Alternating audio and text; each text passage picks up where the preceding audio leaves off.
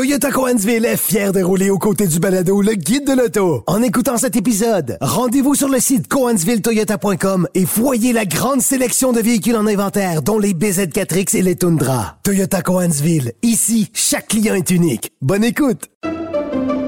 Pendant que votre attention est centrée sur cette voix qui vous parle ici, ou encore là, tout près ici, très loin là-bas, Celle de Desjardins Entreprises est centrée sur plus de 400 000 entreprises partout autour de vous. Depuis plus de 120 ans, nos équipes dédiées accompagnent les entrepreneurs d'ici à chaque étape pour qu'ils puissent rester centrés sur ce qui compte, la croissance de leur entreprise. Parce qu'en immobilier, pour être à son affaire, suivez les conseils de nos experts. Via Capital, les courtiers immobiliers qu'on aime référer. Bonne écoute. Antoine Joubert. Le guide de l'auto. Elle essaie deux véhicules euh, diamétralement opposés. Alors, je commence avec euh, fort probablement la dernière voiture que j'aurais eu la chance de conduire de ma vie, euh, portant un logo Jaguar, parce que on sait qu'après 2024, cette voiture qui est la F-Type disparaît du marché. ça sera la même chose pour la berline XF qui est techniquement encore disponible avec un moteur 2 litres, mais euh, on sait qu'on en a vendu à peine qu'une trentaine au pays l'an dernier. Alors, c'est une voiture qui existe de façon symbolique et c'est écrit dans le ciel qu'elle va disparaître à son tour. Alors, euh, les voitures chez Jaguar, ça sera à toute fin pratique terminé. Et c'est dommage parce que la F-Type est une voiture qui, depuis son arrivée, il y a à peu près 10 ans, il y a même un peu plus de 10 ans, euh, c'est vraiment taillé une belle place dans le monde des sportives. Je trouve que c'est une voiture qui a bien évolué.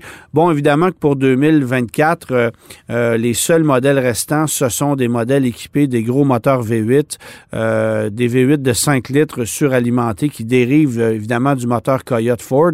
une version à 444 chevaux ou cette version R à 567 chevaux que j'ai la chance de conduire encore cette semaine. vraiment un bolide de prédilection avec une facture très conséquente, mais très différent au niveau de la conduite de ce à quoi les Allemands nous ont habitués. Le vrombissement mécanique, euh, la position de conduite, la ligne qui est toujours aussi sublime. C'est vraiment une voiture coup de cœur, la Jaguar, qui ne vient pas sans contrainte parce qu'effectivement, au niveau de la présentation intérieure, ça commence à dater. Euh, l'écran central, avec une, une, qualité graphique qui date d'il y a 10 ans, ben, ça commence à jurer un peu dans une voiture de cette facture-là. Mais la conduite est très intéressante. Euh, c'est une bagnole qui a un bel équilibre sur la route, qui a évidemment une puissance euh, phénoménale, mais aussi une instantanéité exceptionnelle au niveau euh, de la pédale d'accélération. Euh, c'est des trucs qu'on ne voit plus du côté des Allemandes aujourd'hui parce que tout est euh, géré de façon électronique. Mais avec cette voiture-là, euh, il y a vraiment ce côté euh, très, très à l'ancienne, si je puis dire, au niveau de la conduite, qui est vraiment intéressant. par contre, la Jaguar F-Type, ça demeure une voiture qui déprécie énormément. Le prix du modèle que je conduis cette semaine euh, dépasse le seuil des 140 000 dollars avec ses 567 chevaux. Alors, c'est une facture extrêmement élevée. Euh, et attendez-vous, bien sûr, à ce que ces modèles de dernière production euh, soient peut-être un peu plus convoités par les amateurs. mais en même temps, il n'y a pas de contrainte de disponibilité sur ces voitures-là.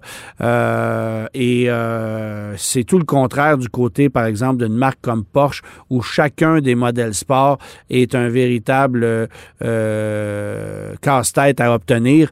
Euh, même si c'est une Boxer S, euh, vous allez patienter de, de, longs mois, voire même plus d'un an pour mettre la main sur ces voitures-là, alors que des F-Type, on est capable de les avoir assez rapidement. C'est quand même intéressant de conduire cette voiture-là, mais c'est triste à la fois de savoir que c'est la dernière et que Jaguar n'a absolument rien fait pour conserver l'image de cette marque qui est complètement à la dérive.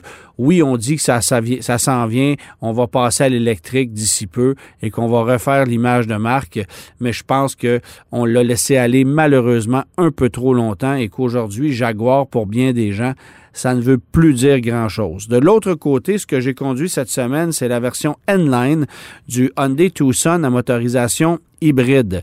Euh, c'est très particulier la stratégie de Hyundai cette année euh, qu'on a pris avec le Tucson. Bon, évidemment, le Kona a grossi. Alors, on repositionne un peu le ça en, en éliminant trois des modèles d'entrée de gamme. Version Essential, version Preferred euh, et les modèles à roue motrice avant, c'est disparu.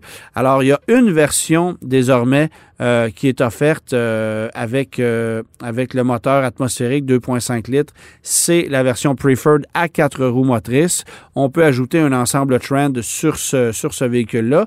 Et dès qu'on passe à l'étape supérieure, ben là, on a le choix de deux versions hybrides. Alors, une version Limited ou une version N-Line. Ce sont deux approches esthétiques complètement différentes, mais avec un niveau de luxe très comparable. D'ailleurs, ces deux véhicules-là sont vendus exactement au même prix, un peu plus de 43 000 donc, c'est pas donné. Euh, évidemment, Hyundai a haussé ses prix comme plusieurs autres joueurs dans l'industrie. Euh, mais pour accéder à une version hybride chez Hyundai, c'est quand même 5 000 de moins que du côté de chez Honda qui ne vous offre à ce prix même pas le, le, niveau d'équipement que vous allez obtenir dans le véhicule que je conduis cette semaine. Alors, euh, quand même intéressant. Et euh, on gagne en puissance. On a un véhicule qui est quand même assez performant, qui est très agréable à conduire.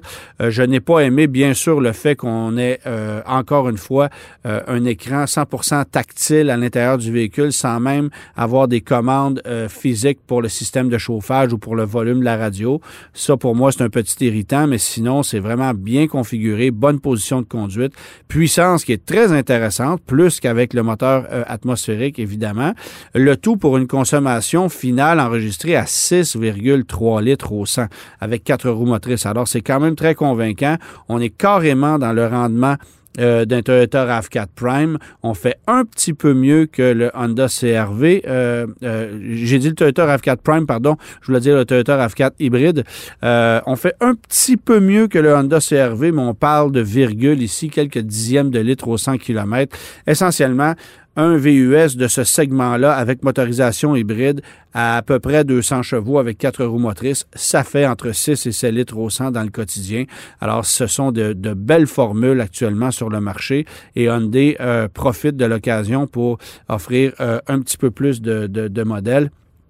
Euh, donc deux versions hybrides et au sommet de la gamme, ben, vous allez avoir la version hybride rechargeable euh, en modèle Ultimate qui lui coûte environ 4000 dollars de plus, mais sur lequel vient s'appliquer 5500 dollars de crédit gouvernemental. Alors si on réussit à mettre la main sur ces modèles-là, c'est alléchant par rapport à des versions hybrides, sauf qu'évidemment il y a deux ans d'attente pour mettre la main sur un hybride rechargeable. Euh, ça pourquoi la version hybride devient soudainement très alléchante.